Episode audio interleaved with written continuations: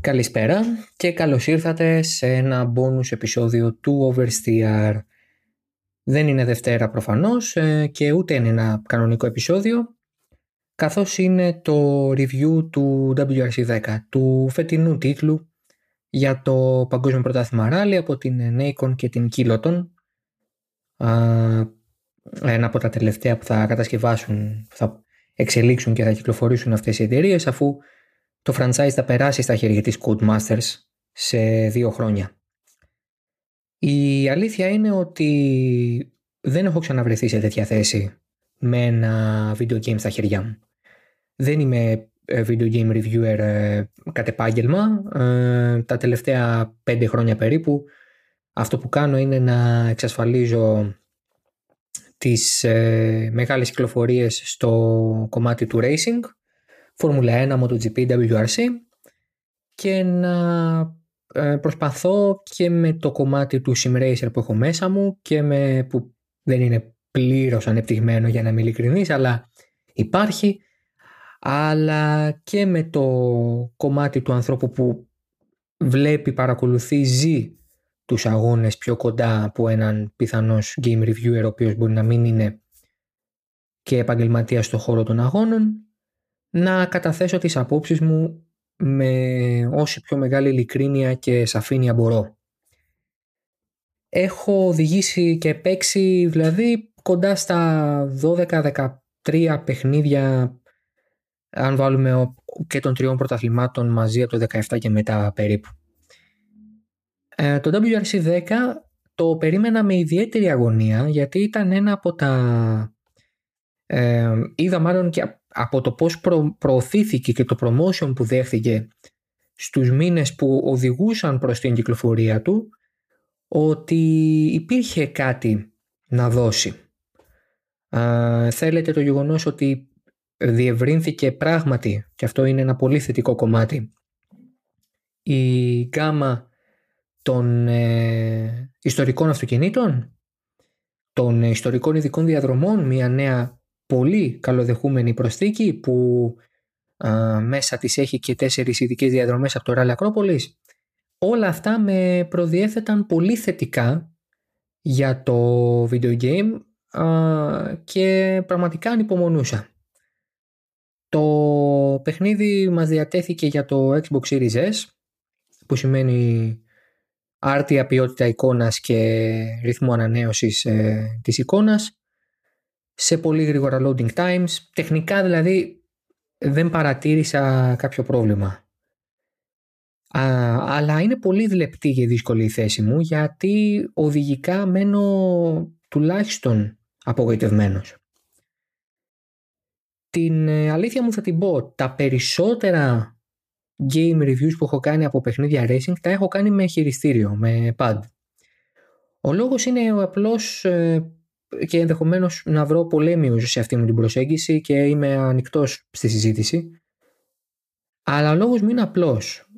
Θεωρώ ότι η συντριπτική πλειονότητα των ανθρώπων που θα παίξει αυτό το παιχνίδι ή αυτά τα παιχνίδια, αν μιλάμε και για τη Formula 1 και το WRC, το MotoGP μόνο με τη μονιέρα, μόνο με, μόνο με pad μπορείς να παίξεις, δεν θα το κάνει με wheel, δεν θα το κάνει με τη μονιέρα. Θα το κάνει στον καναπέ του με το χειριστήριο της κονσόλας του και σε μια χαλαρή κατάσταση ή τέλος πάντων όχι για το competitive του πράγματος. Το έχω ξαναπεί και από αυτού του βήματος, το έχω γράψει και πάρα πολλές φορές. Κανένας από τους επίσημους τίτλους των ε, παιχνιδιών των μεγάλων πρωταθλημάτων Formula 1 δηλαδή WRC και MotoGP δεν προσωμιώνει ούτε στο 70% θα έλεγα την πραγματική εμπειρία. Δεν μιλάμε για ένα Factor 2 iRacing και Assetto Corsa Competizione. Είναι παιχνίδια που πατάνε σε, αυτή την, σε αυτό το υβρίδιο του Simcade, Simulation και Arcade μαζί. Άλλωστε, ειδικά στο παράδειγμα της Formula 1, ας είμαστε ειλικρινείς ότι δεν θα μπορούσε να οδηγηθεί ένα τέτοιο τέρας ούτε με την καλύτερη τιμονιέρα. Θα ήθελε και τον καλύτερο και πιο επιδέξιο οδηγό πίσω από το τιμόνι. Επομένως είναι παιχνίδια τα οποία πάντα έχουν στο νου τους και τον, ε, και τον χειριστή, παίκτη, ε, ε, πελάτη, καταναλωτή που επιλέγει το, το χειριστήριο της κονσόλας του ή το χειριστήριο πάνω στο PC εφόσον παίζει έτσι. Και η εμπειρία μου με το pad στο WRC 10 είναι πολύ κακή. Ε, και αυτό με απογοητεύει γιατί προερχόμαστε από ένα πολύ δυνατό WRC 9, 9 με συγχωρείτε. Ήταν πολύ καλό το WRC 9, δεν το είχα κάνει review, ε, δεν το είχα εξασφαλίσει για review.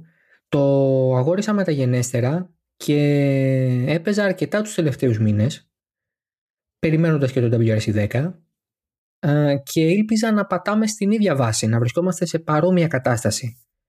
Εν τούτης ήρθα αντιμέτωπος με μια πολύ μεγάλη αρνητική έκπληξη γιατί ε, το handling mode ε, έχει αλλάξει ριζικά. Είναι σχεδόν απίθανο να μπορείς να οδηγήσεις στρωτά και με συνέπεια στο WRC10 με χειριστήριο. κάθε κίνηση που κάνεις με το joystick, κάθε πάτημα του φρένου ή του γκαριού, κάθε αλλαγή ταχύτητας είναι υπερβολικά, αποδίδονται υπερβολικά. Προσπάθησα να παίξω λίγο με τα dead zones, με το πόσο ευαίσθητη είναι η, ε, η μοχλή στην κίνηση, πόσο ευαίσθητο είναι το γκάζ ή το φρένο και δεν μπορέσα ποτέ να βρω με διάφορες ρυθμίσεις ε, κάτι το οποίο να μου κάνει έστω και συμπαθητική την εμπειρία οδήγησης. Και ξαφνιάζομαι όταν διαβάζω reviews από το εξωτερικό που δεν το τονίζουν με τον ίδιο τρόπο και κάποια μάλιστα μιλάνε με, με διθυραμβικά λόγια για το handling με pad στο WRC10. Διαφωνώ πλήρως. Και αυτό είναι πολύ αρνητικό γιατί η όλη ουσία σε ένα τέτοιο game είναι να χαίρεσαι την οδήγηση. Θα πω ότι το θέμα αυτό κυρίως, κυρίως εμφανίζεται στα WRC αυτοκίνητα της τωρινής γενιάς λόγω ενδεχομένως και των ταχυτήτων που πιάνουν ενώ τα R5 ή Rally 2 αν θέλετε αυτοκίνητα ή αυτοκίνητα παλαιότερης γενιάς με λιγότερη ισχύ α, δεν έχουν τόσο μεγάλο θέμα στο χειρισμό. Είναι λίγο πιο εύκολα να τα χειριστεί κανείς. Με, δεν χρειάζεται καν ε,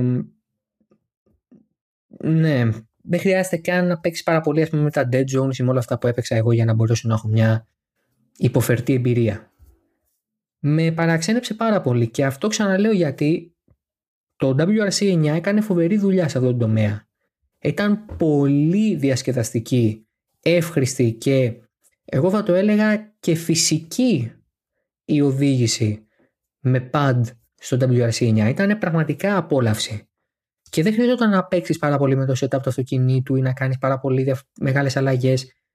Και με ένα preset ανάλογα την άσφαλτο, ανάλογα αν είσαι μάλλον σε άσφαλτο ή χώμα ή χιόνι, ε, ή αν είσαι σε βρεγμένο ή στεγνό, ακόμα και με τα presets, ακόμα και με τις ε, ρυθμίσεις που έδινε το παιχνίδι, είχε είχες πολύ καλή εμπειρία.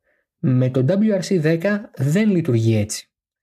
Και έχει μειωθεί πάρα πολύ και η παραμετροποίηση στο setup μέσα στο WRC10, το οποίο αφαιρεί από τον, αν θέλετε, λίγο πιο hardcore παίκτη, που θέλει να παίξει και λίγο με αυτό το στοιχείο, να το κάνει. Δεν του δίνεται τόσο πολύ ευκαιρία.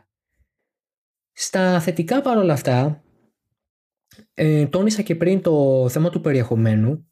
Μιλάμε για ένα πολύ πιο πλούσιο σε περιεχόμενο τόσο σε επίπεδο αυτοκινήτων όσο, σε όσο, όσο και σε επίπεδο μάλλον ε, ειδικών διαδρομών παιχνίδι. Πολύ μεγαλύτερη γκάμα, μεγαλύτερο εύρος να επιλέξει ο παίκτης να ε, για να οδηγήσει. Οι προσθήκες βεβαίως στον ε, ράλι σε Κροατία και Εστονία ήταν κάτι παραπάνω από ευπρόσδεκτες γιατί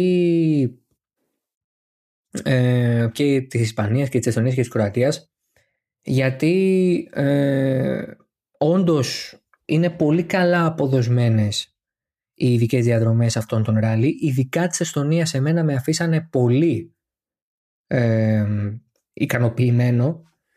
Ήταν πολύ πιστή η συνθήκη που αντιμετώπιζε στην ειδική διαδρομή με αυτό που είδαμε πριν από μερικές εβδομάδες στο ράλι Εστονίας και το γεγονός ότι μπορείς να παίξεις με ένα παλαιότερης γενιάς αυτοκίνητο σε τωρινές ειδικές διαδρομές αλλά και το αντίστροφο, δηλαδή με ένα τωρινής γενιάς αυτοκίνητο σε ειδικές διαδρομές του 87 ή του 67 στο Ακρόπολης. Αυτά είναι πολύ ωραία στοιχεία που προσδίδουν κάτι σε τέτοιους τίτλους και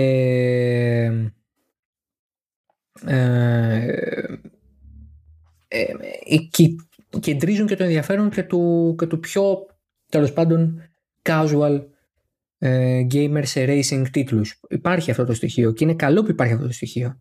Το επικροτώ και είναι κάτι το οποίο ε, μου έλειψε αρκετά και στο φετινό παιχνίδι της Φόρμουλα 1 το γεγονός ότι δεν υπάρχουν ιστορικά αυτοκίνητα ε, και δεν μ' άρεσε δηλαδή πάρα πολύ αυτό είναι η αλήθεια αλλά το να συνδυάσεις ας πούμε το μια Lancia Delta σε ειδική διαδρομή του 87 στο Ακρόπολης είναι ομορφιά έτσι, μια Alpine Α110 στο Μονακό είναι, είναι πράγματα που συγκινούν που συγκινούν αυτό τους το δίνω.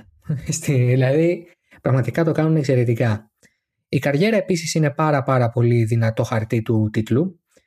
Α, εμένα προσωπικά μου αρέσει το γεγονός ότι μπορείς να ξεκινήσεις ακόμα και από τη Junior WRC κατηγορία με τα δικίνητα Ford Fiesta, τα R2, ε, παλιά R2, τώρα L4 που πραγματικά είναι πολύ διασκεδαστικά για και ειδικά αν είστε παίκτης που δεν έχει μεγάλη εμπειρία σε ράλο, σε ράλο αυτοκίνητα και rally games είναι καλό να ξεκινάτε από εκεί ε, με όλη την παραμετροποίηση που, που, που νομίζω ότι όποιοι έχουν παίξει το WRC 9 είναι αρκετά εκεί με αυτήν είσαι ουσιαστικά ο ιδιοκτήτης της ομάδας σου τρέχεις τα πάντα από τον άνθρωπο που είναι μηχανικός σου μέχρι και τον μετεωρολόγο σου τον ε, φυσικοθεραπευτή σου, το, όλα, όλες αυτές τις παραμέτρους, τους χορηγούς σου, ε, το πώς θα πληρώνεις τους, ε, όλους αυτούς τους ανθρώπους.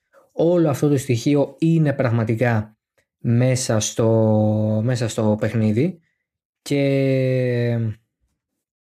η αλήθεια είναι ότι αν και κάπως περίπλοκος σε κάποια σημεία ε, δεν νομίζω ότι θα ξενήσει ούτε τον ε, σχετικά το αν θέλετε ε, ε, παίκτη ακόμα και αυτόν που τώρα λέει να ξεκινήσει. Αλλά όταν όλα αυτά το, το πέπλο πάνω από όλα αυτά είναι μια οδηγική εμπειρία κατά την άποψή μου κατώτερη των περιστάσεων χαλάει τη μαγιά χαλάει τη μαγιά για μένα το ιδανικό θα ήταν να έχουμε το, το οδηγικό, το handling του WRC 9 με το περιεχόμενο του WRC 10. Αυτό για μένα θα ήταν το κορυφαίο επίσημο WRC παιχνίδι αυτή τη στιγμή στην αγορά. Σχεδόν ανυπομονώ η Codemasters να πάρει το WRC franchise το 2023 γιατί έχουμε δει τι πράγματα μπορεί να κάνει με το Dirt Rally και, το, και την Dirt σειρά γενικά. Μπορεί να φτιάξει και ένα τελείως arcade παιχνίδι όπως ήταν το Dirt 5 ή το Dirt 3 αλλά μπορεί να φτιάξει και ένα πραγματικό Simcade με πολύ καλές βάσεις και καλή επιρροή όπως είναι το Dirt Rally και το Dirt Rally 2.0. Αυτά είναι πολύ θετικά στοιχεία από την Codemasters. Το ελπίζω να το δούμε αυτό όταν θα έρθει η σειρά της σε δύο χρόνια. Το WRC 11 θα είναι πάλι έργο της KT Racing, της Kiloton, αλλά το 2023 περνάει στην Codemasters. Μου φαίνεται ότι ε, εγώ δεν βάζω βαθμολογίες σε podcast και δυσκολεύομαι να βάλω βαθμολογία και σε γραπτό Ξαναλέω, δεν είμαι game reviewer με την κλασική έννοια του όρου και βεβαίως οι καλοί συνάδελφοι και εδώ στο Χάφτον, όπως είναι ο Μάνος ο Βέβαιο και ο Ηλίας ο Παπάς, έχουν 100 φορές μεγαλύτερη εμπειρία από εμένα αυτά τα πράγματα, μην πω και χίλιες. Αλλά θα το βαθμολογούσα χαμηλά ακριβώς γιατί χάνει πάρα πολλούς πόντους στο κομμάτι του handling και της ε, συνολικής εμπειρίας. Ε, γιατί ό,τι κερδίζει σε, σε content, σε, σε, σε προσπάθεια να φέρει και ιστορικό περιεχόμενο σε προσπάθεια να προσωμιώσει πολύ ωραία τα παλιά αυτοκίνητα, να δώσει τις λεπτομέρειες του κάθε οδηγικού τερτυπιού και καπρίτσιου του κάθε αυτοκινήτου. Γίνεται μια πολύ φιλότιμη προσπάθεια εκεί, η οποία κατά την άποψή μου χαλάει από το πολύ κακό handling. Αυτά για το WRC 10. Ήταν το bonus επεισόδιο του Oversteer. Ελπίζω να σας άρεσε. Αν δεν σας άρεσε ή αυτό που είπα ή οτιδήποτε αφήστε μου σχόλια στα social media τα οποία μπορείτε να βρείτε από κάτω. Το halftone.fm είναι εδώ και συνεχίζει. έχουμε πει πλέον ξανά κανονικά σε ρυθμούς έτσι χειμερινούς. Το Oversteer επιστρέφει σε περίπου 10 μέρες ε, με το Grand Prix της Ρωσίας τη Δευτέρα μετά από αυτό. Μέχρι τότε να είστε όλοι καλά, να μείνετε υγιείς, να είστε ασφαλείς και να απολαμβάνετε το motorsport και το racing και τα racing games αν είναι αυτό το γούστο σας. Καλή συνέχεια, γεια σας.